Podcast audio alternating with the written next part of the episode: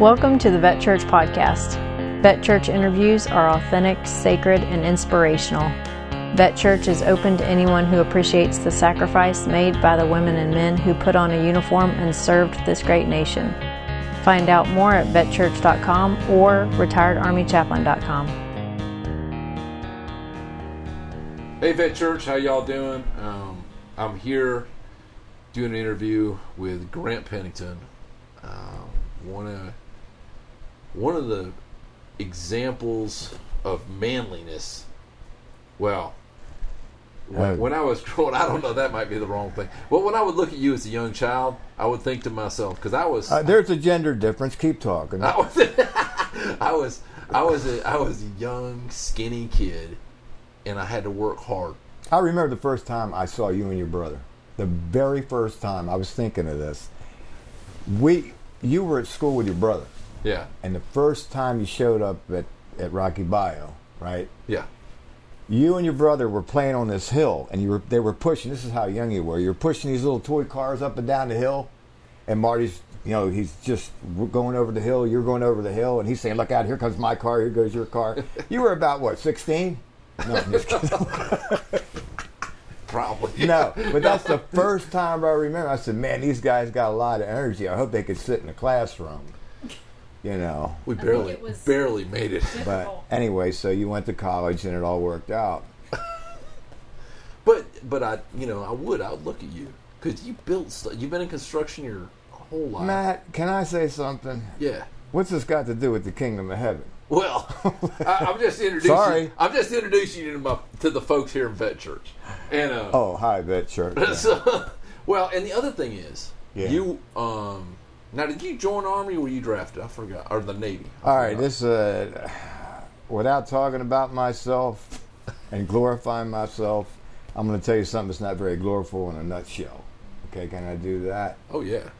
At sixteen, I got kicked out of school. And so back then, back in sixty-three, they said you either go to jail or you join the service. And there was another thing going on besides getting kicked out of school. I was with a group of boys at that time that got in a lot of trouble. So the officer said, look, if he joins the service, we won't, we'll let this one slide, is what it was. So I joined it, joined the Navy, and uh, in four years, I slept probably one time more than six months in my rack. I, um,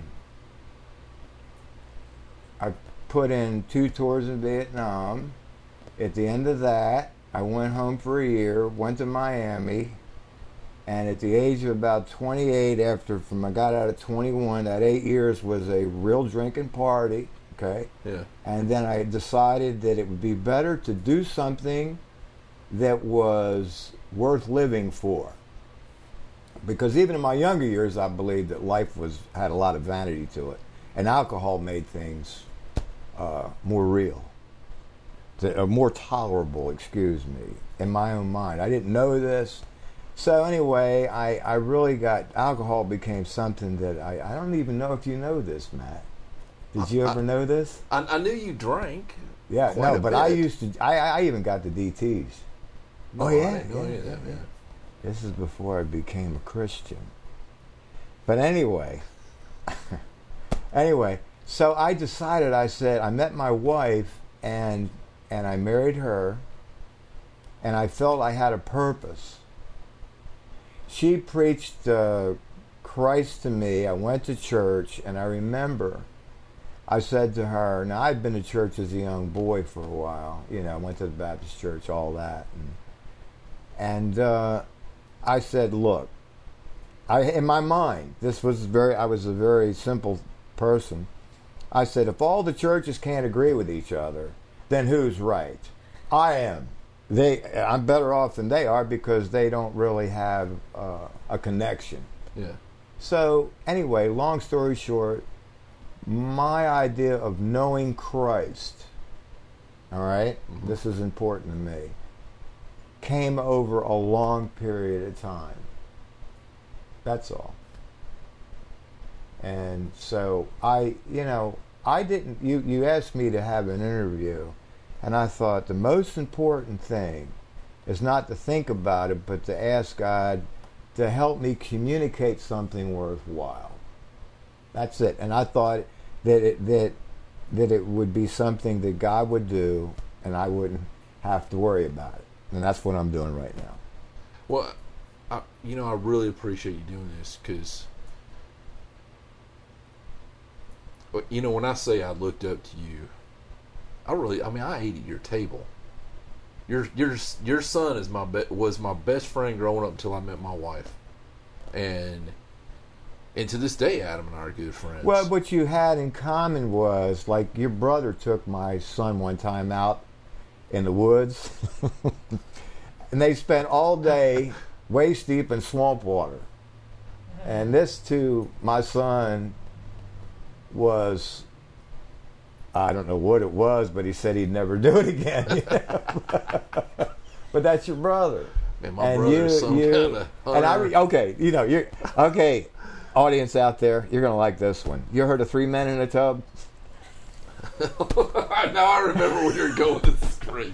One day my story. son came to me and good he story. said, "Dad, you won't believe this. Do you know those screwballs that arrived a couple of years ago, Maddie and Marty? Because y'all lived in a trailer down from, from us for a while." Yep, yep. I said, "Yeah." He said, "They were out in Choctaw Bay in a bathtub trying to plug up the hole so it wouldn't sink." We found a You boat, would do man. wacko stuff like that, you know. And so That's it's true. really a nice place. I actually moved here because this was a good place to raise a family. And you did. I yeah. mean, you got you raised girls, you raised. Yeah, I raised three stepdaughters. They honor me to today, and I'm thankful only because God allowed that. My natural life wouldn't have had. And that's why, if I get emotionally appreciative, it's the fact that I have a family that God has showed me that He's in it, and He's real. Okay, so. Anyway. Well, you know, um, the way you and Adam, your your son, would talk, I wanted that. I didn't have that with my dad until recent years. It was almost until my mom was dying of cancer that I could, because I would watch you and Adam talk like you were friends. Like, his, this is your son, and you were talking to him about what he thought, and you would watch the. Remember, what, you guys would watch the fights at night, the the boxing stuff, and I was so envious of that as a kid. I'd, I'd watch y'all, and I'd think, I want that. And, the, and now, Dad, we were sitting here okay, watching T V let me, earlier. Let, let me say something about that. If anybody, uh, there's a word I'm looking for. Uh, it's like dysfunctional. Where uh, I can't think of it, but I, I had a lot of. I lacked the ability to communicate very well. And if you have more than one child, if you have four or five, and the more you have, the more you realize that some of the children you get along with better than others. Because I have one child, Valerie, was born with a learning disability, and uh, I we could not communicate to her very well, and she was always having a hard time, and she would get disciplined more. But she loved her mother and I more than the other children probably did. She showed it, you know. She said she said to me after she said, "Dad, I know, I know that you put up a lot with our sisters." She said, uh, "Oh yeah, yeah." But uh, and she took more time and was harder to raise, and you couldn't communicate with her. Uh, I'll tell you how she, she was just born with a learning disability, yeah. And some people are born with a high I Q. Is this politically incorrect to say that? I don't know. I mean, it's the truth. They're like they're, they're you know, and that, there's a huge difference in that world where, you know, my mom spent her life dedicated to helping folks with learning disabilities learn to read. That's right. I remember that. The whole, I mean, that's what she did, you know. And and I, I and my brother and I, you know, I, I can read super well, and Marty, he's a little more like Valerie. He'd struggle with reading. Yeah. And man, he's he's got it. He's he started to read, you know, and he's done pretty stinking well for a guy that struggled a bit. I mean, some people have an, an inborn, innate ability to have reading comprehension. Other people do that with math, and some people can't do it with either very well. Yeah, uh, when it comes to math, Kate Kate does all of our math, all of our finances. I don't do it. Right. I can't do it, Grant. But uh, you know what? I tell you what. I have a roommate. He he has the I Q of a genius. He belonged to the Mensa Club. And this doctor I met the other day said, "You know what Mensa means in Spanish?" I said, "No." He said, "Idiot." I don't know if it does or not. But you know what he told me? This guy, this this is my roommate, right? Yeah, yeah. Now, he's very articulate, and he's he's highly educated. So he's helped me think about things before I speak. I didn't I didn't I didn't have that ability to communicate very well. And at times I still don't, because I'm not around people very often. Well, you're a builder. You're you're an artist too. Wow. Oh, some of the stuff you've built. You well, may be sitting over there going, "Ah, it's awesome." Metal man. Hey, where yeah, where'd the man go? Oh, it was stolen. Was it really? Yeah, yeah, yeah. Now I'll tell you what. I I don't I don't want to say this, but I have a gift with art. I can draw. I can sculpture. Yeah, you can. I, I have that ability, right? This this it it hurt my soul. Now, this doesn't sound like a Christian thing to say, because we're talking about deep things, the soul and the spirit. Okay? But uh, the soul is your emotion, and, and it's how you think, basically, in a nutshell. And the, and the academic conclusion is you take those two things, and it's what you do, you know, you how you feel and how you think. And then what you do also has an influence on your heart, which is really your soul as well, you know. So anyway, I worked for months on this thing. This now, I read all the reference books in art, right? I I, I love, well, of course, me and Leonardo da Vinci have a lot in common. So, you know, I, one thing I know in art, and all you artists out there in the art world, you know that the body, the body... If you make a, if you draw a body, and I show you this body, if it's not within a range of norm, you'll go, you'll say, "No, I don't. That's not a good body." You'll you'll know that. Yeah. So I, this man I built was uh, seven feet two from his head to his foot, and then I put his arm up with a bird on it, and that was the. To me, to this day, the best piece of work that I've done, that I liked. I liked what I had done. So I put it in the yard. What do you make it out of? What do you? I took uh, I took uh, three-quarter inch steel. I took I-beams and I cut pieces out of it, and uh, it was it was. A, it, I started at the feet and worked my way up, and I used my body as a template. I laid my leg on a piece of steel, you know, and I drew it drew. Where do you live?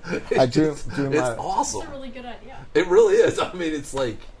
You know... It, I, I, I, oh. I have a picture of this somewhere. I wish I'd had it with me right now. I just hold I it made a mistake one day. You know what I did with it? I had a picture of it, and I went to this church, and this man had been a homosexual. And this this body that I made didn't have clothes on. It had the form of a male body, right? Yeah. Something... beautiful. You know, it, it was beyond David and its muscular appreciation. Well, you did use yourself as anyway. I, well, like my mother used to tell me, they the, the they would take a body in Rome or whatever, and they would exaggerate it a little bit, make it look a little better than what yeah.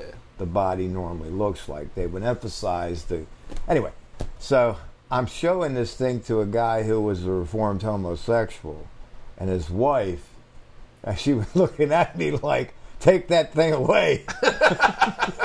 She didn't care for she that. She didn't like the male body.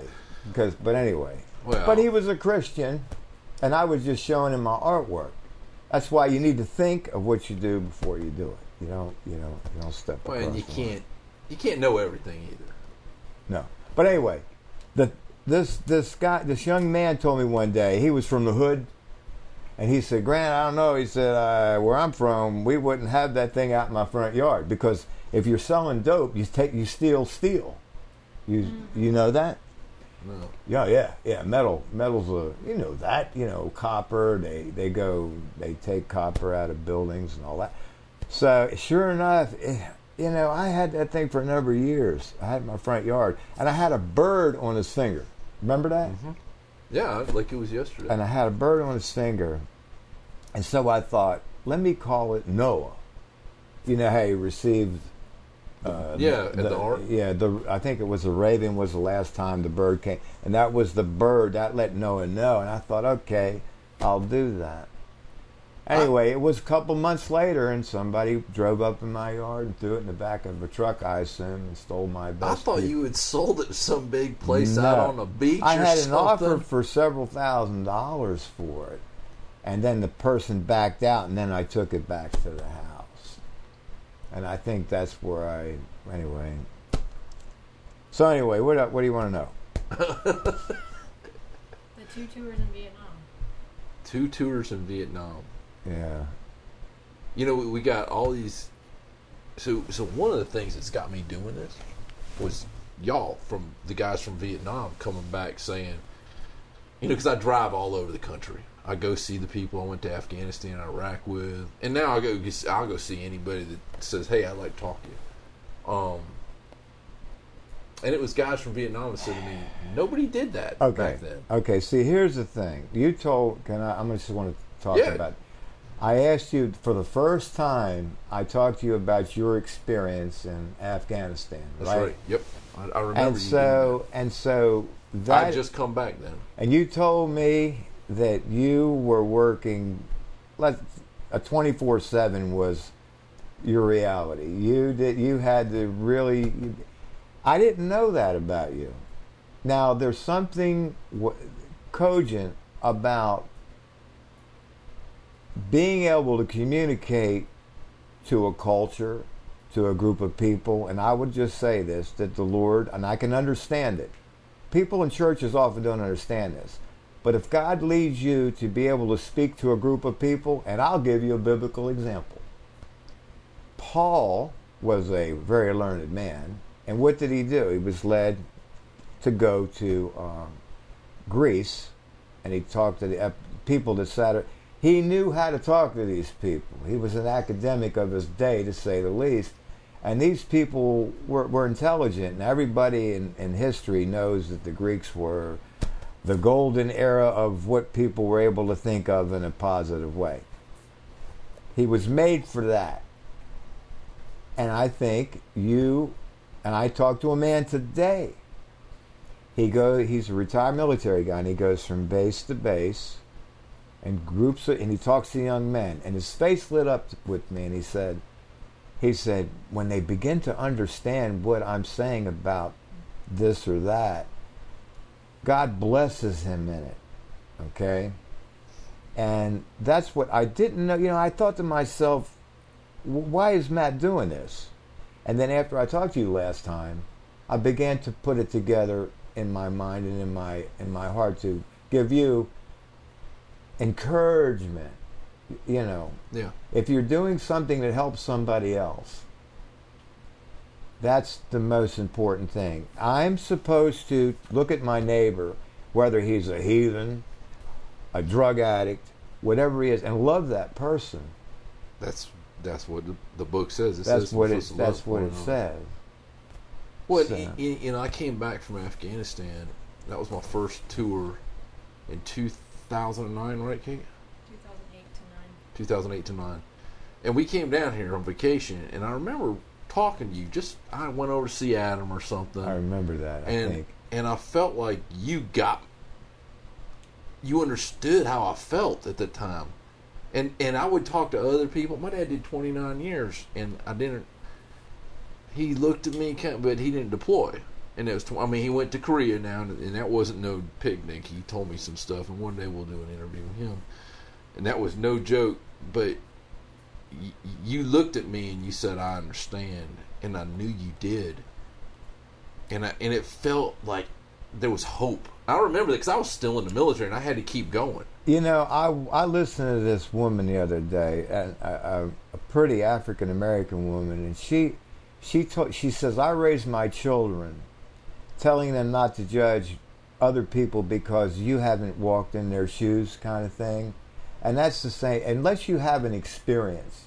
If you have an experience, you can empathize with them. You can have a reason to be um, compassionate toward them in their in their problems, you yeah. know. And it's a very simple thing, you know. Oh, war is not. It's not cool. It's not fancy. It's not. It's not this. Uh, okay, here's what big I here's here, here's I was eighteen first time I went to Vietnam, right?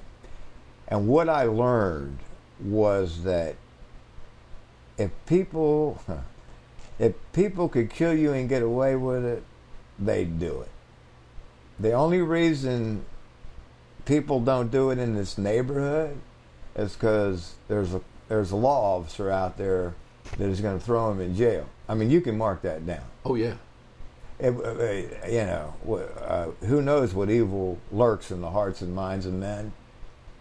And it's just. Uh, but see, I too am no better than those people.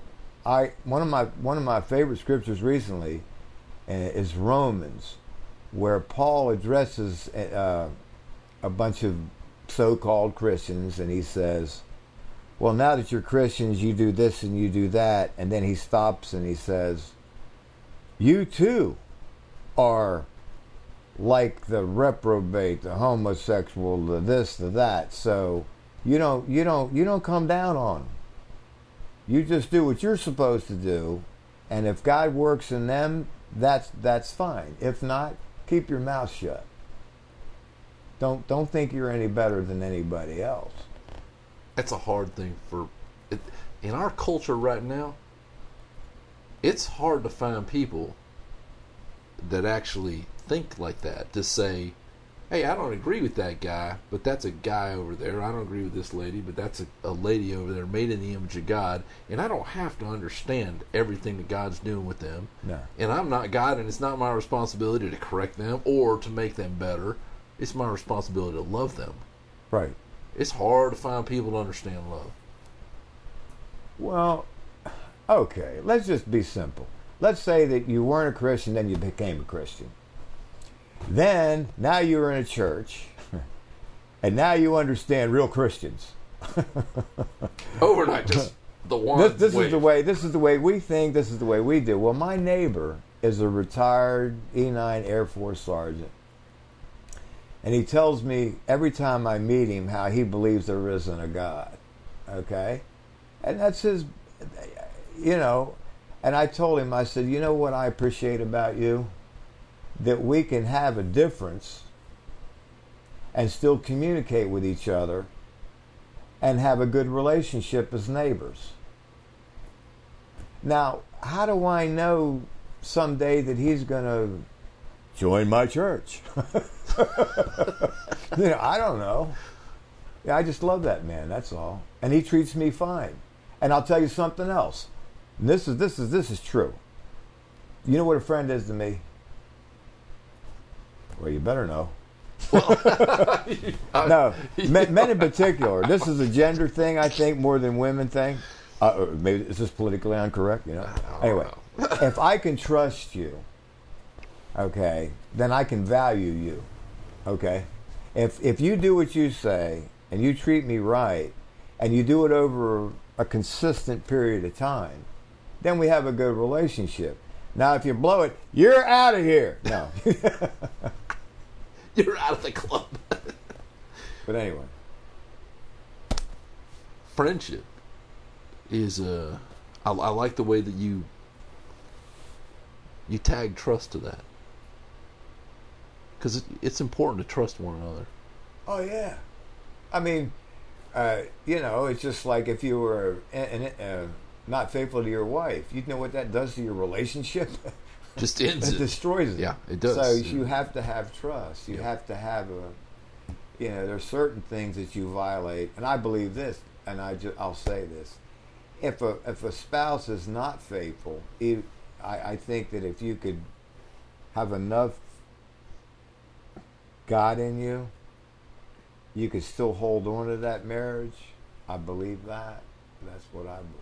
But it's interesting what Christ says about that. He says that's the only good reason for divorce. But I think, um, I well, I, I don't, I don't know what, I don't know why I brought that up. But let me tell. Can I tell you about a prostitute I met the other day? Yeah, yeah, sure.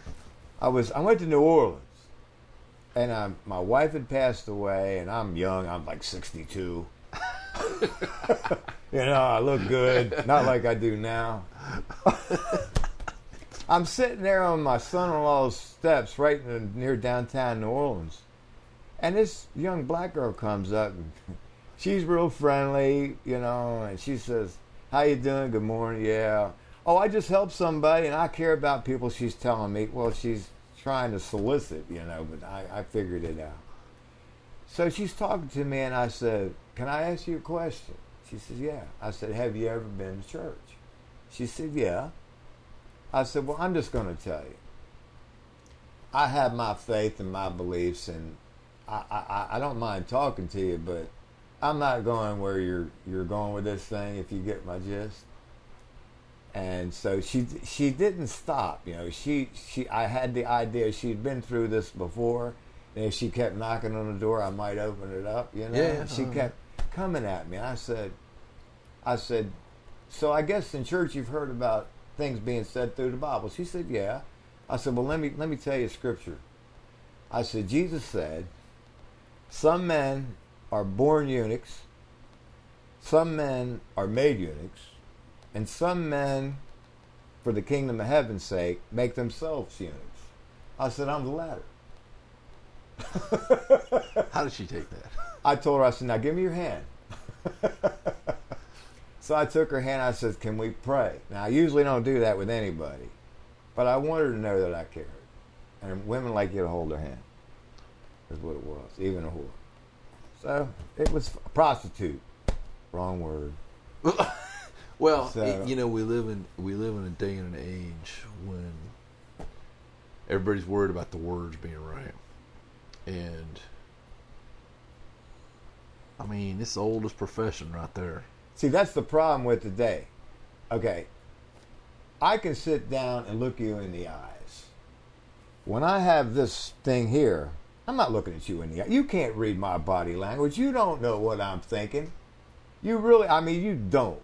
That's like sneaky T V. It doesn't mean anything to me. That's why this isn't edited. This, this is, is a, what it is, and they see it. And most of what you w- watch on that, it's all been edited. If you say something you don't like, they take it out. If they look wrong, they take it out. Or they put in a word. We don't do that. That's... You know, the idea, like, I struggled with that idea of doing this whole vet church where we were we were telling stories, because I didn't want to glorify one individual over another or have people not think that of the relationship with God was the ultimate relationship. Right. And yet I kept thinking, well, if if the idea of Christ dying for people because they couldn't pay for their own sins, and Christ saying, "I got this for you," if that was true, then Christ looked at each person's story and said, each person has a valuable story, and I will go ahead and become man, flesh, and die for them. And and then it's interesting too, if you look, you know, when when you look at the no, no, no, you're right. No, you're right about this. I mean, I, I, do you have more to say about this? Because I want to hear well, you Well, I wanted out. to say one other thing. I wanted to say that in the lineage of Christ, when you look at who his who his yeah, mom was. Ancestry was. There was ladies of the night. Right, right, right. And it's in the scriptures, real, like the, you know, nobody's, that's been talked about forever. Yeah. And so, go ahead. I want to say something. This is interesting to me.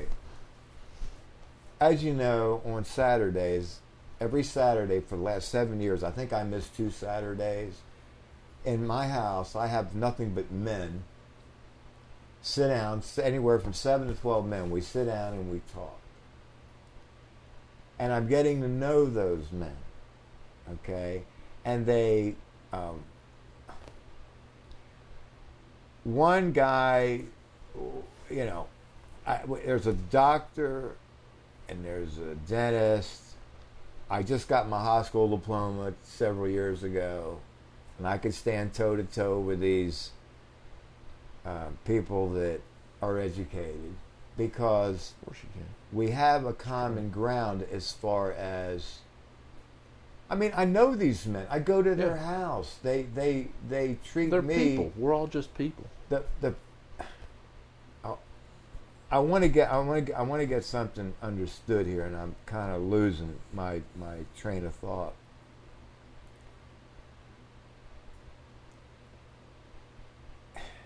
Everybody has a story. That's that's the thing that I. Okay, I know these men. I know. I know. I know what they do, how they treat me, and I know their past. Okay? I know them. Okay? When you go to church very often, I didn't want to go there, but I'll say it. People are nice. You know, here's the classic thing, first day you enter the church, and uh, but they're not always real. They're, they they they have learned a system. They learned how to socially integrate and act. I'll even say this about the church, and I and I'm really going to get hard here. I was watching this wrestler, a very successful man on T V the other night, and he said his wife was a Roman Catholic and she went to church all the time, and he's and and he said, "I think churches are evil." And I thought about it. There, I was watching a movie with Anthony Quinn, and he's the Pope. And there, and in this movie, it must, I think it was back in time, who knows how many years, and the Pope looked like a peacock sitting on a chair.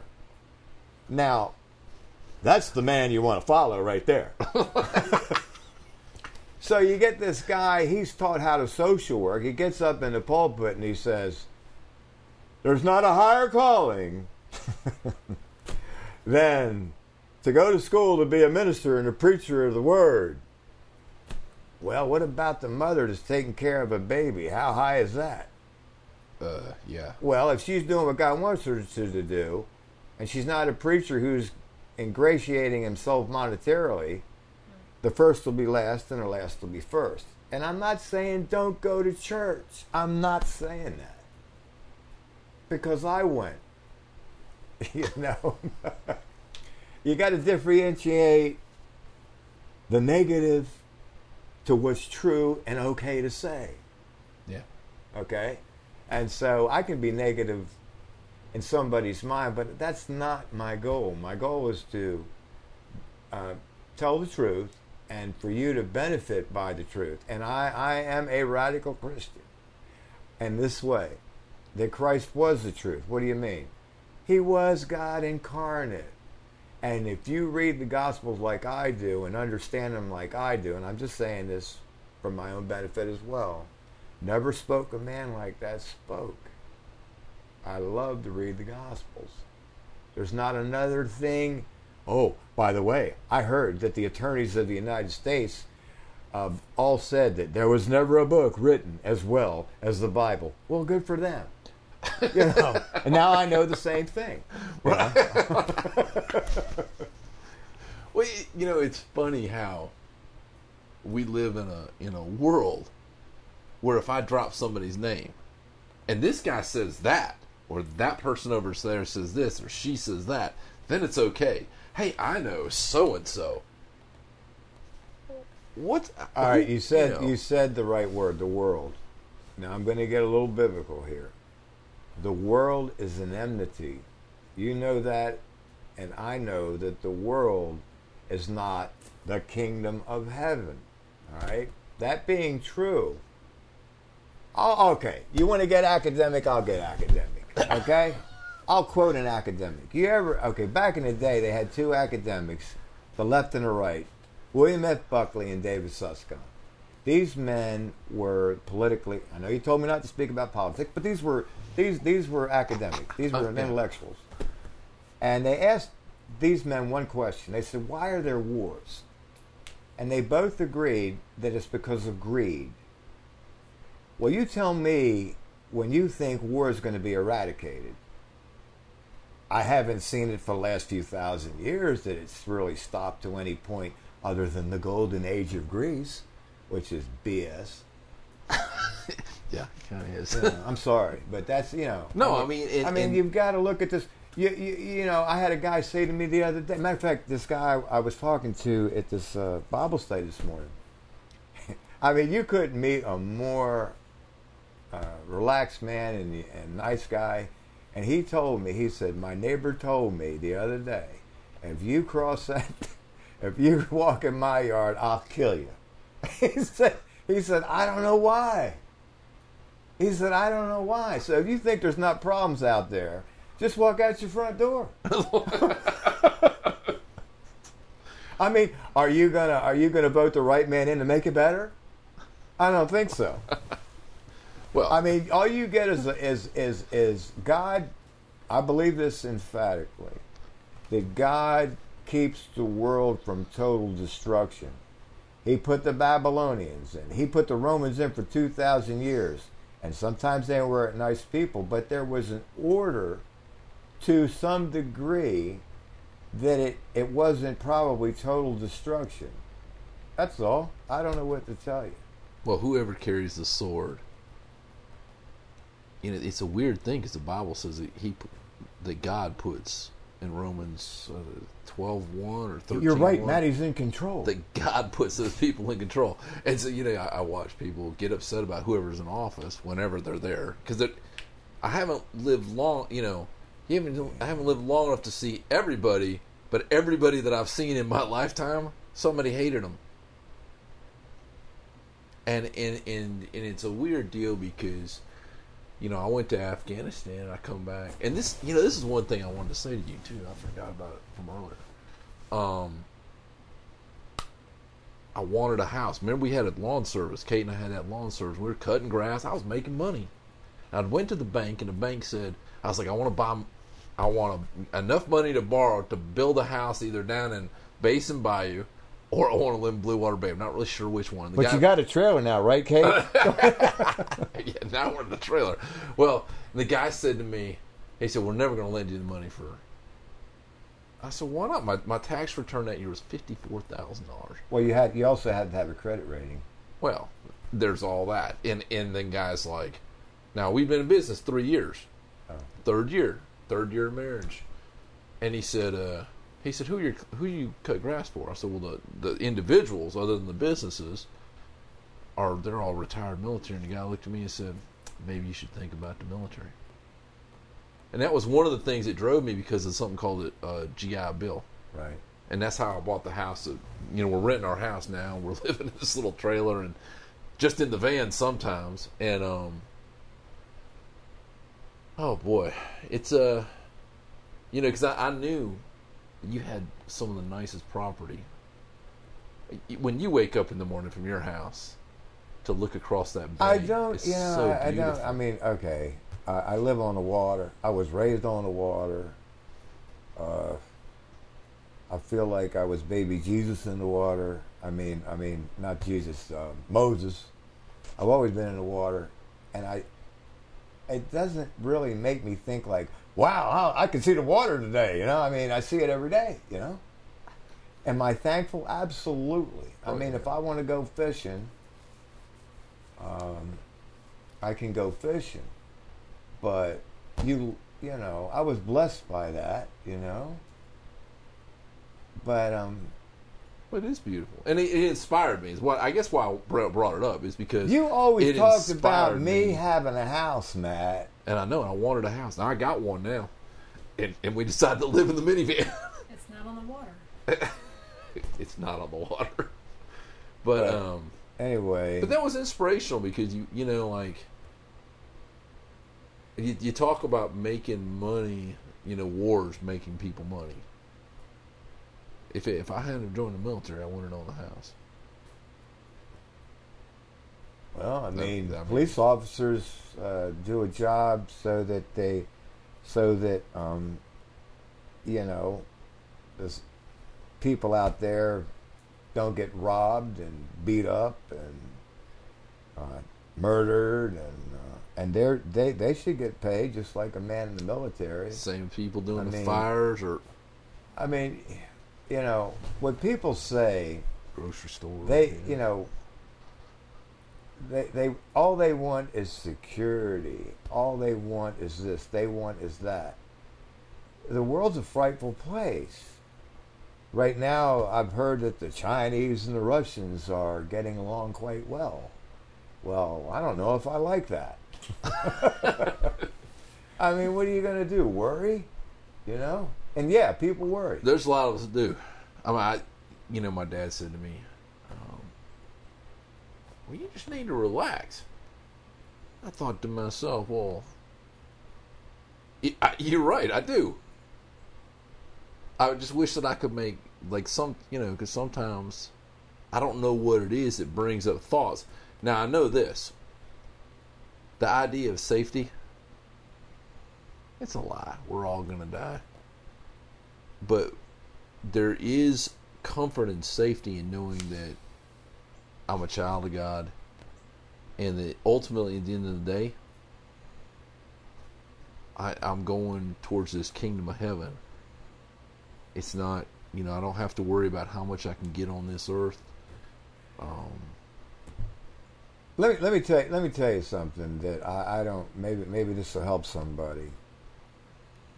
But when a person, blessed are the poor in spirit, all right, meaning people that, not all people, but often when a man is broken, and he asks God, and he's really looking to see. It, it, when life becomes not worth living, all right? At that particular time, God more often really works. That's the way that it is. I want to tell you something about it. I went. I used to go to A A. I don't do it anymore. And the culture has changed. They used to talk about God. Our culture talks less and less about God. And in a way, I don't blame them, because a lot of those people on T V are making money. I mean, that's my opinion. I'm sorry. That's not an opinion. They're making money, right? I mean, gilded dog houses are for somebody else, not me, right? Other than people that are doing these programs sometimes. And people know that. They yeah. know it. Now, however, I believe that Billy Graham was a good man preaching the gospel. There's another side to it. This man died with nobody saying anything. I mean, his life was a picture of believing what he lived his whole life, you know? That's encouraging for for an example of what I think a Christian would like to be like. I I was seeking God, but yet I was taking sabbaticals, you know? And God God God works with that. He works with that. It's You're, amazing. You know, You're right. He, you know, that's why uh, when you raise children and you see they're not doing what they're supposed to do, do you say, that's it for you? No. You hang in there for eighteen years. God will hang in there for a man up until the day that he dies very often. You know? Well, it, it, it's, it, it's amazing to me.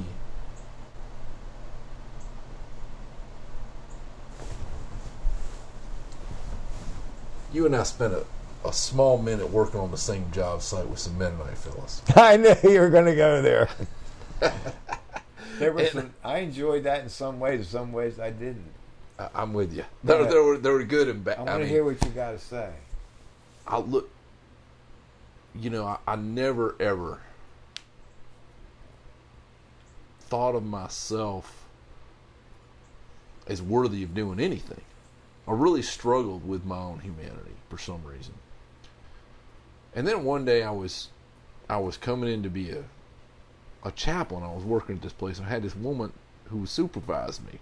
And, and this is the first lady who ever supervised me. So all of a sudden, I'd lived in this world where I was taking my orders from men all the time. And all of a sudden this lady comes in. So you she had said, cultural shock. It was a little bit of cultural shock. And I'll never forget her. Because she, she looked at me and I said... Um, was she straight? She, I mean, was she a female female? Oh, I don't know. She I, wasn't hardcore? She, she wasn't... She, would, she dropped a hammer on you in a heartbeat, though. I mean, she would, like, you'd come in and she... She made it clear that she was your authority? Yes. Okay. And um, she said to me one day, she said, uh, I'd re- I had to write these papers about what I was, my life. Like, tell your story of your life. Wow. You got five pages, it'll be single spaced, tell me about your life. And if you leave something out, she'd say, well, you didn't say anything about your brother. Now, you do have a brother, yeah? So he was so insignificant, you didn't say anything, so I'd go back and rewrite the story. And in the story, I said, well, I was a lawn care, prof- you know, lawn care manicure technician. technician. And she said, what's wrong with you? I said, what? I said, what do you mean? She said, you, t- you talk about like you're building houses, but you already told me that you're not you're not the builder. You're the guy carrying the, the bricks from point A to point B. She said, you're talking about cutting people's grass and pick, you know, and I'm like, you're you're doing this whole, I know what you're doing. You're out there cutting grass and picking up poop.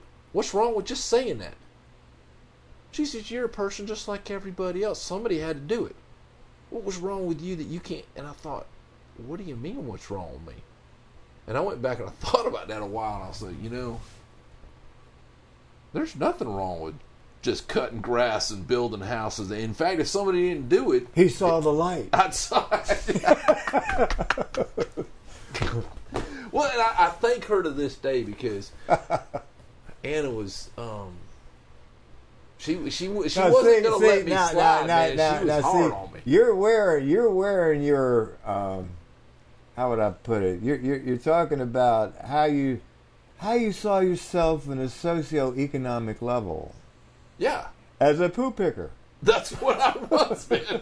And I'll tell you what, and it wasn't bad money either, man. I was picking up dog shit in people's yards. No, but let me ask you a question. This is interesting. So she, you, you're you're now you're now an educated person in the military, and this was your boss. What what what, what were you saying? I'm, this is before it. it was in between when I was a chaplain assistant, and I went oh. and worked for a hospital. Right, to right. learn how to oh, do okay, some chaplain okay, work, okay, and okay. she was the she was well, my to me, supervisor. She she she was a good boss, is what you're telling me. Oh, she's one of the best I ever had. Oh, because she just wouldn't let me get. She looked at me as a as just as important as a doctor who's doing surgery. She wanted you in the to next be. Room. She wanted you to face your dysfunction and be real. That's well said. Well, maybe I helped them today. Of course you did. That's what my high school diploma got me three or four years ago. So you went but back I, and got your high school diploma? I, yeah, I had to. You got to understand, I fell off a scapula and broke my scapula, and I was it was one of the best times of my life. I didn't know I had this artistic ability, you know. So I, I'm left-handed. I broke my right scapula, so I had my for a year and a half. I had my arm. I couldn't use my right. Did you know that? I couldn't no, use my I didn't right know arm. That. You were probably somewhere in Afghanistan. Mm-hmm. But anyway, I, I and, and so I was left-handed. They say eighty-five percent of male, sorry, gender story, eighty-five, eighty-five percent of males that are left-handed are artistic, are artistically creative. They okay. have that. There's something about it. This side of the brain imagines something. Therefore, it is. Color it blue and red, make it pretty. But anyway, here, here's so so. You know, my wife said to me. She said, she says, she says, you love to work, you love it, and I. And then after I said, I'm going to show you something. I'm getting sixty-six percent of my pay. The doctors are taking care of everything. And I'm going to show you how much I love not to work. I had a year and a half, man. It was great. Even though I only had one arm, you know. I had time to think. See, that's what I'm telling you, bucko. You and your wife need to take a little sabbatical. Sometimes you need to take some time off. You're an A-type personality. Now, You're I mean, right. You got me. No, no, you are, and and uh, your wife, you're blessed. No, I envied it. Now I was married. My, you know, God bless my wife. She was a great mother, but in a lot of our marriage, it, I'm just being honest. It was it was not easy. We just we were very different people, and God, you know, my wife's in heaven now. I'm sure of it, but. Uh, Some men, I don't know what it is, but they have these wives who support them. You don't know how rare that is. And I go, and I see, and I, I mean, I'm talking about these guys that can't tie their shoelaces. Their wives, they go, you can do anything. It's all, you're, you're, you're the man. And I'm going, where did these women come from? I never had that experience. But that's how God works. He gives you what you need. I guess I had what I needed. I don't know. Well, I, I do feel blessed that Kate, well, you, you, like, this whole thing, this wouldn't be going on if it wasn't for Kate. Oh, don't you think everybody knows that when they see it? It's like, it's like I figured out how to run this thing, yeah. Kinda. And um, and Kate's over there running the camera. But we all know the truth. Kate supported the idea one hundred percent. And uh, right. In the original, like, where did the money from all this stuff come? It came from her. She well, I would say this, that, you know, you're you're a believer. And that's that's wonderful, that you two can work in concert, understanding what you're doing is not, is a good thing. I don't know. I don't know. You know, you're working it out. That's good. Well, well so let, let me ask you this. All right. It's, you're absolutely right, man. I haven't, we, even in the military, we didn't go on vacation. We would come and visit family with our vacation time because, you know, we hadn't seen people. One, one time we did something that was just for us. How did, what did you? Well, I, okay, I you know I'm gonna be honest with you. I I got it's funny you brought this up. I'm I, building a house. My son and I have built, did the formwork, poured the concrete. I laid the block. We did the studs in the walls, put the sheetrock, the roof on, did the whole thing. It's been two years or more since we started this two thousand square foot home. We're getting real close to getting done, right? It's a beautiful house, by the way. Okay, so, so having said that, about a month ago, I told my son, I said, I need to visit my grandchildren. I need to take some time off. Something came up. And then I wanted to do it again, and something else came up. And I, I I'm as I'm as guilty as you are. I, I. Now, I'll tell you what, I, what I'm going to do. I'm emphatically going to do this. And this is something that I've done, and maybe this... My roommate is from New York. I took a trip with him to New York. He paid for my flight. He paid for the room. His parents are living in this uh, senior citizen... You know, they're healthy. And, yeah. and so they have, for the visitors that visit their... They give you a room next to them, which is nice. He pays for the rental car. I never, I really enjoyed that. We visited his brother. His brother had the most respectful, confident, mature children. They, they were, they, they were allowed to talk at the dinner table, but did so respectfully. They know who they, I mean, I mean, man, this is really nice. I haven't visited a normal family like this in a long time. I'm in my own little bubble just working on this house. This is, I said, I really appreciate your family, Stephen. I said, this is really, his mother. This is where this, that my roommate, is a little side note. He was married six times. And the reason he was is his mother treated him too good. When he got up in the morning, I mean, this woman, when I go there, she takes, and she's got like six types of breakfasts that we can eat when we get up in the morning. When he was a young boy, I can imagine the scene. Stephen, would you like a little more sugar in your Cocoa Puffs? I'm reading, Mother. Stephen, would you like this? Would you like this? So he thought everybody was like his mother.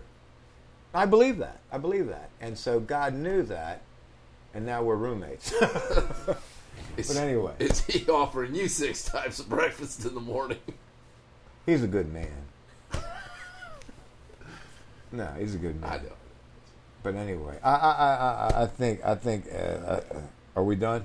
No, what? I want to hear a little bit more about what you did. What do you mean? In Vietnam, and then after you got back. What what I did. This is the way it was, and you are there. nineteen, uh, I was in Okinawa in nineteen sixty-five, And the first build-up, the first expeditionary force, went to the north side of South Vietnam. I went with the Marines. I was under Marine Command. Okay? You were a C B. I was a C B. So there were like twelve ships.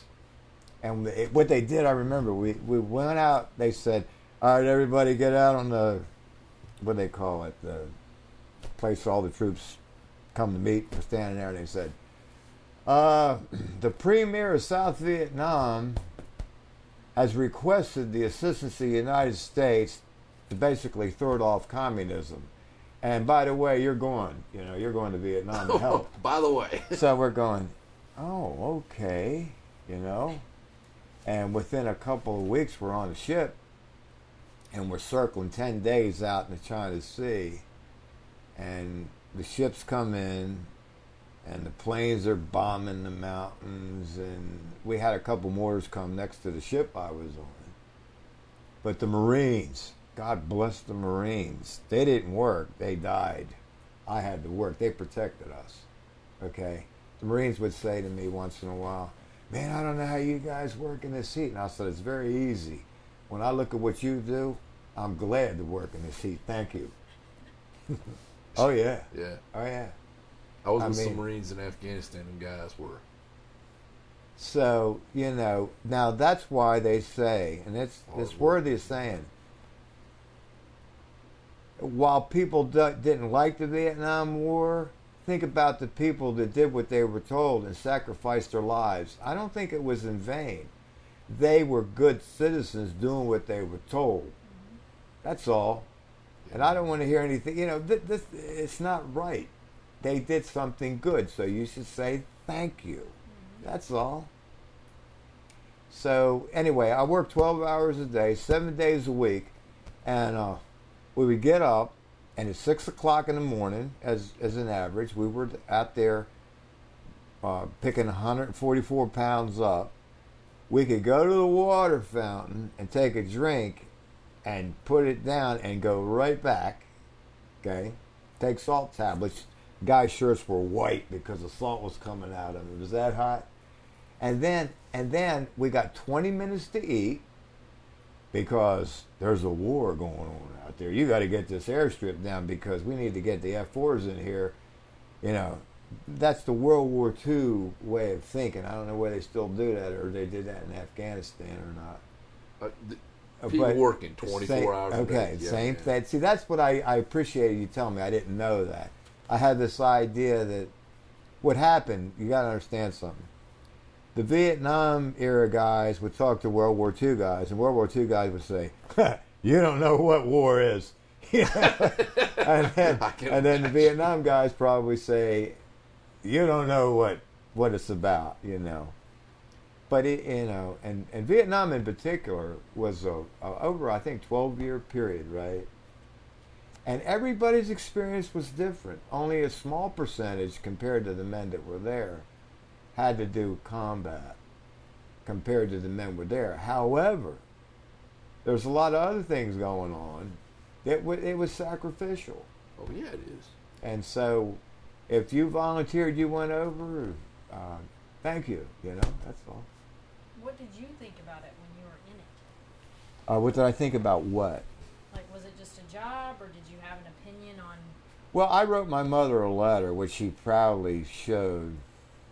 And I had this archaic idea, and it was, it was, it was okay. I believed it. I said, my country, right or wrong, I'm going to do what I'm told. You know, that's what you, you know, that's... When you have a covenant with a group of people... See, we don't have... This is what scares a lot of people. Nationalism is a democratic affront. Well, let me tell you, if you got a gun in your house and the boogeyman's outside, shoot him. If he, now, I'm a Christian. I don't believe you should kill anybody, but you have a right to protect your family. Yeah. And if, the, if Jesus said to the Roman soldiers, take the pay, shut up, and do what you're told. That's what he told them. And that's what you did. Well, that's... Well, well, if you're going to have an orderly society, and you're going to have one that functions, and one that believes that you need to work together and have an organized system, even though it's of the world, it's not the kingdom of heaven, you have to look at things in a practical way. One thing that, um, what was that famous Jewish guy that died? Um, oh, he's a smart guy. Uh, he was paraplegic. I can't think of his name. Oh, God. Uh, uh, Jewish guy. Real, he was smart. Um, I want to, it's not Steve Jobs. It's the uh, uh, Hawkins. No, not Hawkins. No, no, no that guy's a... No, uh, oh, you don't, you don't watch the news. But anyway... No, it's, you, now you're right. I don't watch the news. Ba- basically, basically, I think that... Uh, you said don't speak politics, but I think Donald Trump is a pragmatist. He's practical. And if if you don't have a police force or a military, you have an open, you don't, that means you don't have a lock on your door and somebody can walk in here and take anything you have. Yeah, we can't That's have what that. It means. You can't have it. So I, I, I, I, I never did this before, but I do see police officers and I and I stop and I say, I want to thank you for doing your job. I wouldn't have done that ten years ago. I wouldn't have done it. And I do the same thing with military guys. Well, there, um, there's two other things I want to ask you about. Yeah. I might have something too. Oh, Kate might have something too. Number one is the fun. Fun things. Yeah. You could hit a baseball further than any person I ever seen hit a baseball consistently. I remember when we were kids, go out there and you were just, what's your what, so what's your point, Matt? You had fun. And fun is important. You worked hard. We've talked about that. Okay. You loved. Yeah, I like passionately, it. You care for people. But you also had fun. Like you'd go on runs and stuff. And I remember thinking to myself, this there's something about having fun when you're an adult. It's not just work. You should have some fun too. Well, you know, I, I, I yeah, it's an interesting subject. Humor. It's in the Bible. God laughs at. Now I find this interesting. God laughs. He says because these people are running in circles. Now you know what's funny? Stuff that's illogical. Stuff that. Uh, Uh, I, I don't know, stuff that's contrary to what's functional. It's like seeing twenty clowns get out of a four people bus. You go, wait a minute, something's wrong with this story. It is. Yeah, you know, it's, it's, it's illogical, it's funny. But the reason I have fun is because I think I think it's good for the soul. My son, I would always ask my son, I said, uh, I would ask him questions. I'd say, what are you doing? He'd say, what do you mean? I'd say, well, you tell me what you're doing, I'll tell you what I mean. I would just play with words, you know? And so, and so it's a way of, uh, okay. If I saw, I saw a guy speak the other day. He showed no life in his face. Now, he can't help that, but it's a good thing to laugh.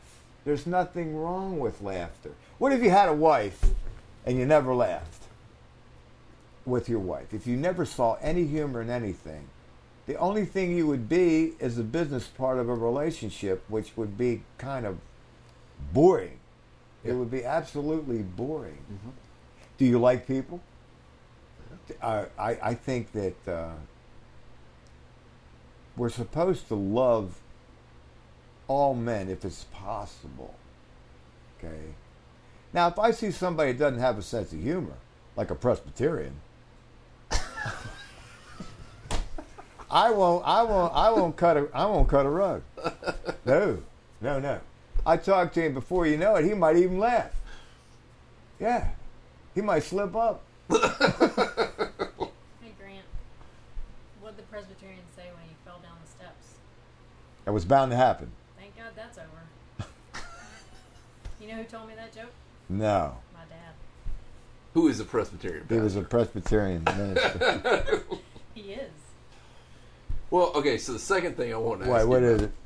You're going to like this one. Go ahead. So, Adam being my best friend until I meet Kate. Good friends to this day. We just had dinner the other day. Um,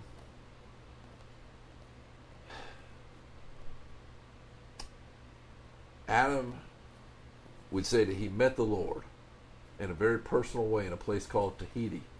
Where? Tahiti? Was it Tahiti? Uh, he went to Tonga. Tonga. Tonga. Tonga. Tonga, yeah. Tonga, yeah, yeah. So I, so Everybody should stuff. go there. It's off the coast. What was he doing there? He had to go. I was his father. So tell us about that. Well, you know, that, I'll be, what happened? I was beginning to grow as a Christian, and I met this guy. His name was John Futch. He was a Baptist minister, and he was in his early thirties like I was. Smart man. And he kept telling me, this is all about Christ. And I began to see that he knew something that the people I was in the church with didn't, so I basically got close to him. And he went to Tonga, and he was a freelance missionary. He didn't have a church supporting him. He went. He truly went by faith, and he had a lot right, okay? So we were having troubles with our girls in certain ways at that particular time, and I'm talking to my wife. He writes a letter and says, you need to come to Tonga now. And I was working at this private Christian school at the time, and I had a little bit of assets. I had a, I had a, a lot of land in the back. I sold it for eleven thousand dollars. We got plane tickets, and not knowing what we were going to do or how long we were going to be there, we took off, and we went to Tonga for an undetermined amount of time, because that country, it, it was under a lot of English or New Zealand influence, but yet it was an independent, it's an independent country. So they give you permission to stay however long. So we go there, and the whole thing went south. And uh, my son told me, since that was the original question, he was probably, I don't know how old he was, Matt. Let's say eight, nine or something. Seven to nine. And we were kids. I'm, I remember. Yeah, he was young. And God works the way he works, Matt. I, he told me, he told me that's, God, he, he, he was saved, if you want to use that, in Tonga. Yeah, that's and, and so I don't know how, or I don't know why particularly. He was uh, profoundly influenced by his experience. And in the mind of, how do you extrapolate from the mind of a six-year-old, how did this happen? You know? I'm forty-seven, well, I still don't know how. Well, man, it's happen. A God thing, okay? Okay, that, that's where it's, and it is, and yeah. it is. It's a spiritual thing in that young man's soul, how he connected with God. My son and I do not think alike. He tells me he sees this, and he has uh, ap- apparition. He sees God in these ways. I don't. So I believe that we all have a gift from God. And whatever that thing is that you have, use it. And, and now this is my belief. I have a group of men meet at my house because I do believe, according to the Scripture, that the body can edify itself in love if it is coordinated with Christ as a centerpiece. Mm-hmm. And so all these men talk, they, I let them talk of what they believe and what they think, and then we all know where we stand, and then we we, we hopefully let God, by the Spirit, work in that group of people. It's called an assembly. It is a gathering, and it's as much church as what the any other as denomination any other would call yeah. church. You, you, and ma- as a matter of fact, years. I mean, let, let, let's face it. Would would us three be here if it would be, if it was because we wanted to glorify ourselves? I mean, is this what we're all about? No. We're here because we believe in a God. Okay? I don't know what's in anybody's heart. God is the ultimate judge. But I tell you this, I'm thankful that I'm befriending you and Kate. I'm very thankful. Well, was there anything else? Well, I know that we've left this subject, but we've talked to another, a couple of other people who were in the Vietnam War, and they had experiences with when they came back, it wasn't so nice. Yeah. Did you have anything like that happen?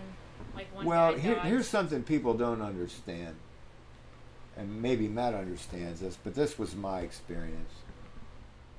You live in a totally different country. Now, Vietnam, in many respects, to give it a picture, was, it could have been two thousand years back in time. The culture, they had no running water. They had animals that plow their ground. They they had no electricity. I mean, these people were out of uh, a time a thousand years ago. And you're, you say you're in that environment. You have seat rations, a rifle, and an outhouse. They have a ditch. And so you're living like this for a year or something, right? And I actually liked it in certain ways. I was eighteen years old because now the Marines that I was with, uh, it couldn't drink any beer, but I, ha I liked alcohol. I was kind of a wild child. Not you. Yeah. So there were things about it, you know, that I that I actually didn't mind. I had uh, unexhaustible energy at eighteen. You know, I'd get up in the morning and go, oh, I wish I didn't have to do this. But the next thing I knew, you know, it was another day. And uh, so what I'm saying is I'm trying to draw this picture. So here you are living with these men in this environment.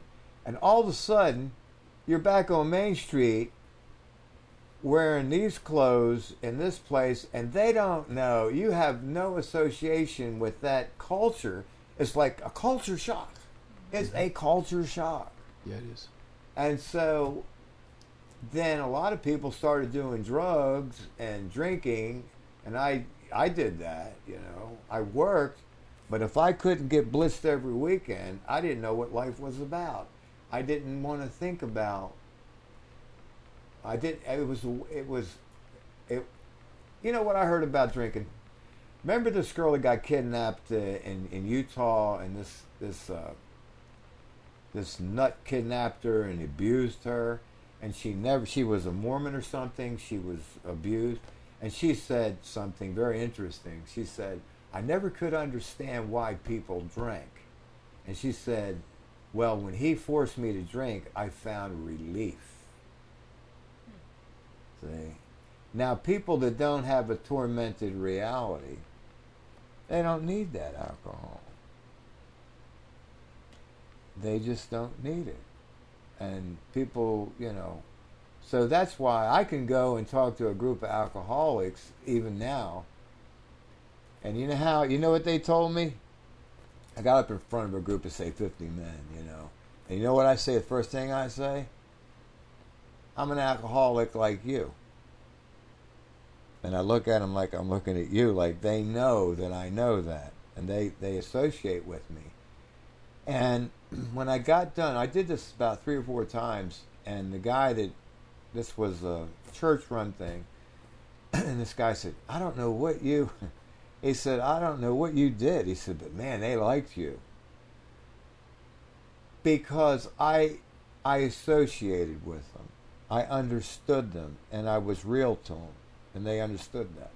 Well, and, and, and that's really all that is different between, or that's different about what Kate and I are doing. It's just, we're just who we are. Right. We're just two people that struggle, that that see the value of every single person in the room as being just like them. Hey, we know what it's like to come back, to have a doctor give you a bunch of pain pills because you're trying to run from the pain that you're in most of the time. What happened to you? Why did you take those pain pills? I've got collapsed discs in my back, and I have P T S D, and so they gave, I, they would say, how are you doing? I'd say, I'm not doing good. I got night sweats. I got, and, and there's a pill for that. There's, well, I, you know, everything. A pill to get up in the morning, a pill to go to bed, a pill to take care of my pain. So let me ask you this. So then, you saw a way to minister to people like yourself. Is that the bottom line? I didn't see it, Grant. The people around me saw it. Her brother, Kate's brother, said, you should do this thing called Vet Church. He said, because I felt like I couldn't even go back to church. I had to go sit in church, and I'd sit there, and they're talking about stuff that I'm thinking, you know, I'm, I'm looking at the pastor, and he's talking about doing a couple of funerals. I'm thinking, you did a couple of funerals. You know, like, because I've done more than a couple. And, and in, the, in, an, in a military memorial ceremony, they're stressful. Everything has to be perfect. And well, see, what I didn't know about you, the, the stress you went through, and I didn't I didn't realize this, and I'm glad I talked to you the last time I talked to you. Of all the the twenty-four seven that you were under, I, I, can't, I, I can't put myself in your place, but it must have been an emotional drain. Well, every, uh, to say I was the person that would listen to every story. What we're doing right now, I ask you to talk. See, but this, they would come to me and be like, Chaplain, this and this and this and this just happened. And I'm sitting there going, what do you say? What do you say when somebody t- tells you about being raped, or tells you about their child dying, or tells you about their child being abused? I don't know what I said. Well, that takes... Well, I see, was just with yeah, them. Yeah, but here's one thing that God has given... I, I say this. I say this. With God, I'm, I'm, this isn't for the camera. No, what God has given you, and Adam says this, and it's true, you have a way to let people believe, and they they believe it, that you you care about. Well, it's, it's, well yeah. Not everybody can do that, Matt. No, I, I, and it's the same I mean, as you when you stood up there with those guys. It's because we care. Because there's other things to do. Well, that, no, let me, you know, you can't take credit that's for true. Who you are. A six no, no, foot that's... seven ba- basketball player might tell me he's great, but if God didn't make him tall, he's he a midget. Yeah. He's a midget in his mind if he thinks he's great. Yeah. And that's so God's given you this. That's why I believe in it. You know, I don't know what my hospitality. That's that's my burden. That's where humor comes in. No, that's my gift. It is a I gift. mean, it is. It is. Uh, you want to come over and have an ice cream later? Well, it, the truth how, is... How about a potato? I've, I've ate at your table since times. I was a young man. And um, and even now, like, you know, it takes something to share publicly. No, but see, I, you, know, you know, the there. funny... And this is... I got to say this. I was the antithesis of a popular person. I didn't mean to stump you. Well, in other words, antisocial. Uh, who wants to be around this guy? Okay, now they're running at me, Matt. Well, I mean, they're. I mean, you know, it's like.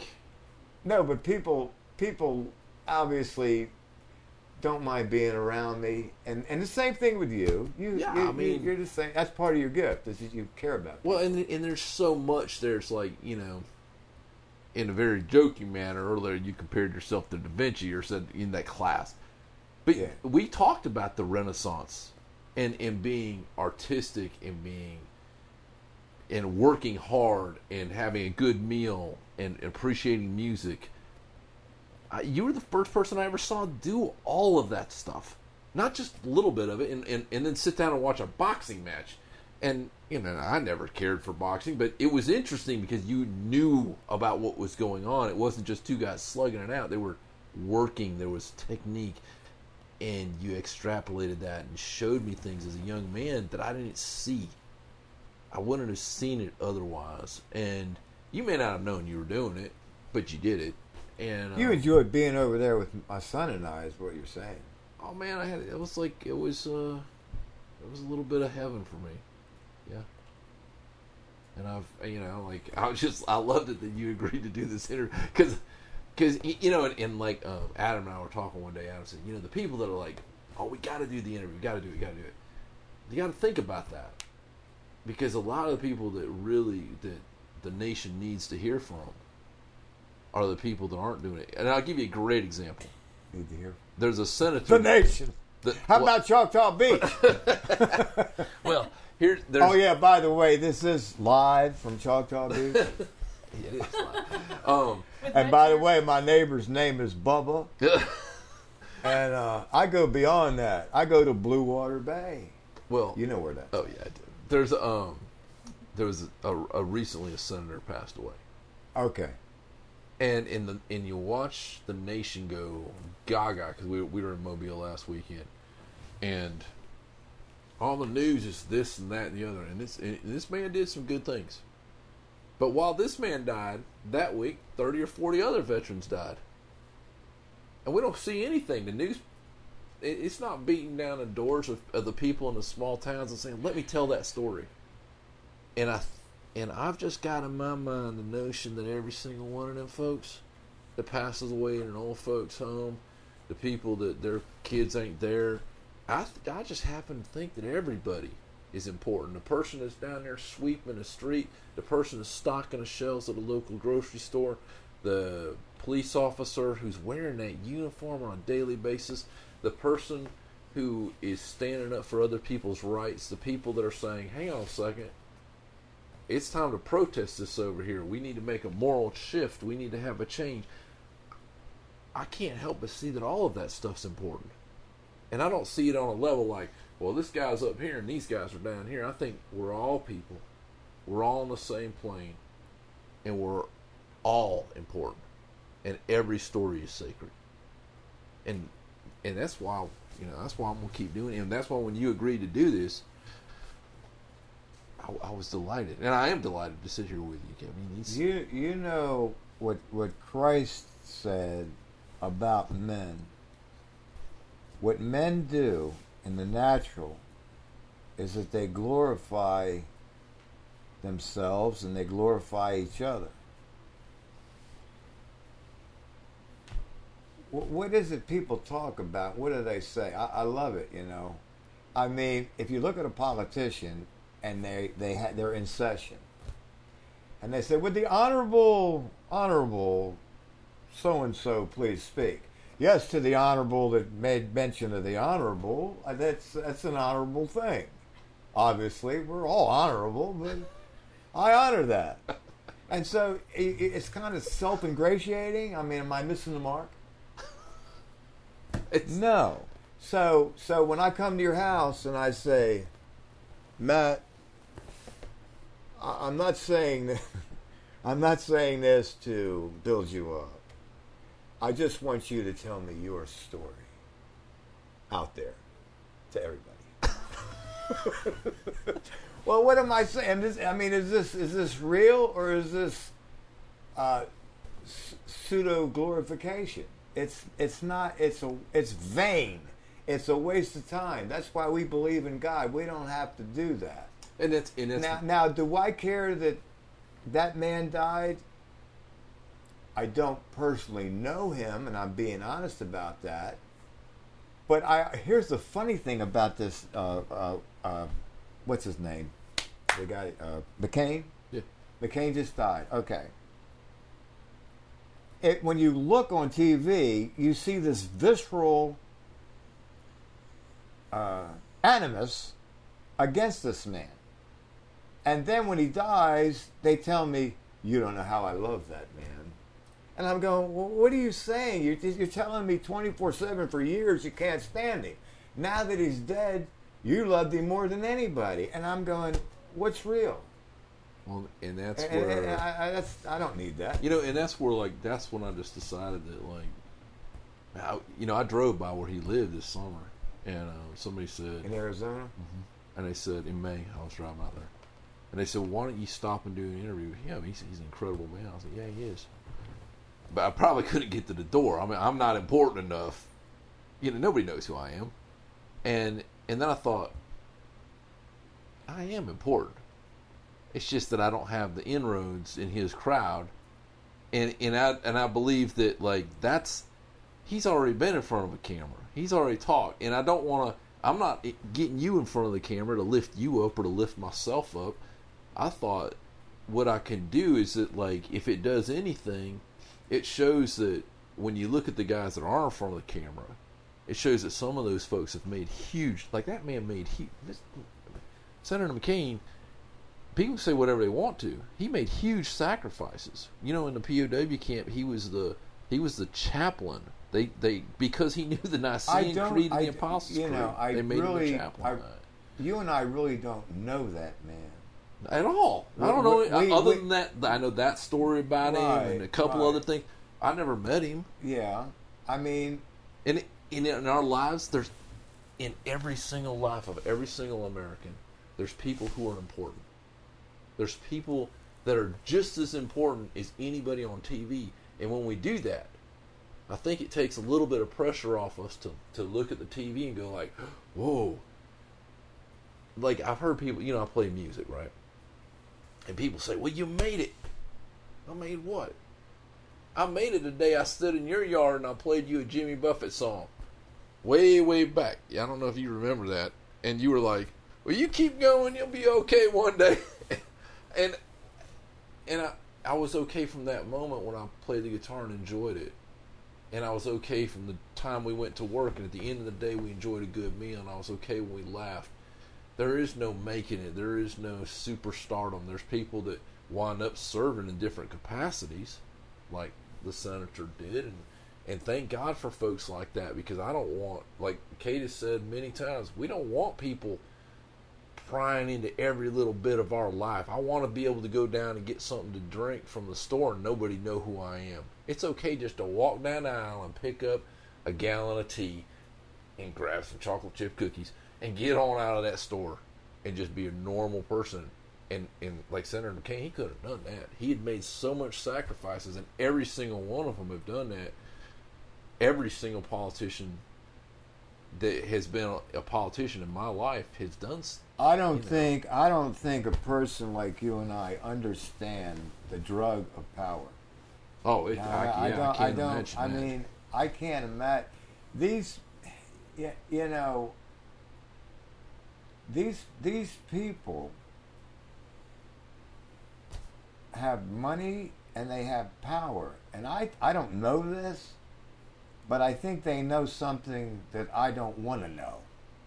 I would say that that's right, because when I when I was a chaplain, Grant, I had total confidentiality. All them stories that people came and told me, I was not allowed to tell another single soul for any reason. I've been subpoenaed into court, and the lawyer comes and says, sorry about that, we didn't mean to subpoena you. Right. Because you can't say anything. Right. And um, that happened one time at least. And... uh See, you're made it, for that. It, when you, okay, when you, no, no, find, you are made for that. But when you find out too much information, like when I was a kid, I wanted to know secrets. Let me tell you. Okay. You don't okay. want to know secrets. Let, let me tell you something. You don't okay. want that. What? I don't what, want it. What? Okay. I I I got a friend. Yeah. Okay. Remember me telling you about this Mensa friend of mine, genius I Q guy? Yes, sir. He said something to me the other day about people that are professional, successful, academic, smart, whatever. He said, their problem is this. They have attained a certain amount of success and have control or have had control in areas of their lives that gives them an idea of who they are. I am a doctor. I have attained this. It's harder for that person, all you doctors out there. Let me tell you why. I have a friend that's a doctor. He's retired. And you know what? I'm, you know what this guy was saying? He says, uh, out, out in California right now, they have this word that they use. It's, uh, it, it, it's, oh, I can't think of it. It's where, where you think on a sequential plane. There's a word that they use. It's uh, I can't think of it. But then it, it's it's a way of I, I got to think of it. it's it's where you use logic and you don't go to this higher nirvana of thought, okay? It's just good old boy thought. Shot dog, dog dead, hungry, go eat, and it's all going to work out, okay? That's, that's, they think we're, we're idiots, all right? Now, this doctor says to me, well, you know, do you know what quantum physics is? And I went, no. Well, I got news for you. He doesn't either. Let him explain that to you. Quantum thinking. What does that mean to you? What does that mean to anybody out there that's listening to this? It means something to him because he's letting me know that he knows something, and if you want a guru, you will follow him because he's a quantum thinker. No, he's got a he, he's got a nut in a bucket is what he's got. He don't have anything going on. He's wasting his time because we need to connect with each other, and that's what you do, Matt. You're trying to do what God wants you to do so that you can help these people see that there's something beyond themselves that makes life life. Jesus Christ is life. He is the way. And when, you know, to make something big out of it, the truth, this world is full of lies. But the kingdom of heaven has more truth than what this world has to offer. Believe that. I do. Well, thank you for doing this. Hang on, I have one more thing. Okay. Kate. So you mentioned your mom a couple yeah. of times. So yeah. Where were you raised? Who raised you? How, how did you become you? Well, I was all I was. My father was a smart hillbilly. What I mean by that, you know, he would say, I'll, I'll give you. Now, you got to understand, he was born in nineteen nineteen. He was raised during the Depression. He went, his mother went to a mental institution when he was born. He came from a large extended family. His father was, uh, he went to the third grade. My grandfather's brother went to college. That's what's really neat about America. You can do what you want, and yet, you know, you can have one brother, you know. So my father went to a Christian school. It was like an orphanage thing, and he got a high school diploma. And so he did quite well for himself. He, he, he became a supervisor in a steel plant. But yet he had these old ways, you know. He would say to me, Grant, why do you watch T V all the time? And I, and I thought, you know. And he would say, Indians don't cry. And I thought, yeah, yeah but I don't know any. You know, uh, and so and he'd say, "Why don't you do something like read, read Zane Grey? You know these uh, old, you know, uh, Western, Western, you know, because that's what he did. He didn't have T V. If he had a radio, maybe he was fortunate, you know. So he said, "What do you do when a horse sits in a stream?" And I'd say, "I, I don't know." He'd say, "Nothing." I go, well, "More, more, more information that I need," you know. He'd say, Grant, what's the matter with you? Now, this is typical Southern in the negative, all right? Now, hillbilly and a redneck are two different things. A hillbilly is a redneck's redneck back in the day, okay? These people lived out by themselves and didn't want company, okay? They were really antisocial to some degree, but yet not always. They also had communities, and lo- they loved each other in their own way, but they were... they were an archaic type of being. So he would say to me, Grant, why don't you stand up straight? You walk. You walk like a, a farmer. What's the matter with you? And I, I, did, I couldn't make all these connections, but one thing I did get, and the Bible says, don't discourage your child. And I had learning disabilities. My mother was smart.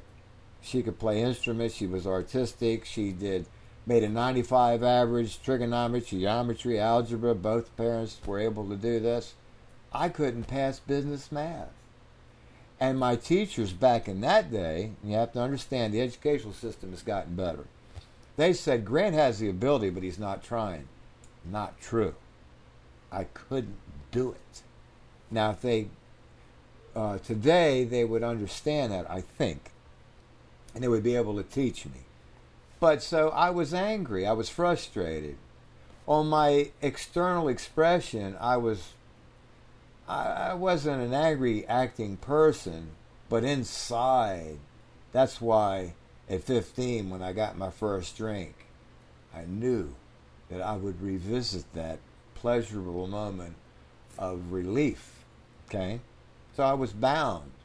And there are people out there that are crippled in their head. You can't see it. They even look normal. But that's, so you're asking me what my experience was. I was gifted with a very physical ability. I could play baseball very well. I could do these things. But I, I, I was, uh, I, I hung out with guys that were more antisocial like me, you know. My mother, my mother didn't know how to love very well. Now that's a heck of a thing to say, but I'm being honest. And, but see, here's the thing. As hard as my father was on me, I didn't love my parents. I was angry at them. But this is what has to come. You have to come to a place where I'm thankful that I had them as parents. God used them for my favor. I could explain that, but I'll just keep it brief. I have no right to judge my parents. I, how would you like to be my father, not have a mother, and be going from family to family? His big deficit emotionally was, he, he said to me one time, he said, I was always afraid I wouldn't be loved. Okay? Well, that's, well, who, who am I to say this man needs to straighten up his act? Okay? The same thing with my mother. The world is not a nice place. Now, that's my experience. Okay? Is that enough? I like it. Okay. How did, well, how did that, your experience with your parents, influence your experience as a dad? Well, that's, that's I'll be, I'll, I'll try to be brief. My experience, okay. When I met my wife, and I knew that if I were going to live, okay, my I was attracted to my wife. I could see that this was something that made life worth living, is to help these young, see, I, I got to go. She had no husband, and these three little girls had no father. My wife was having problems, and I thought, hey, I'll fill the slot, I'll be their father, and everything will be happy, and we'll all go to the seashore. Okay? So, and I looked at the children, and because of the way I had, this is the way I look at it, these kids, they, you know, they couldn't help them. They needed to be cared for. I, I naturally thought, let me help them. Okay? And, um... and it worked out. And my one daughter to this day says, Dad, I don't know how you did it. Yeah? And I don't know what I did other than the fact that I, God uh, afforded me to be able to do it. That's all.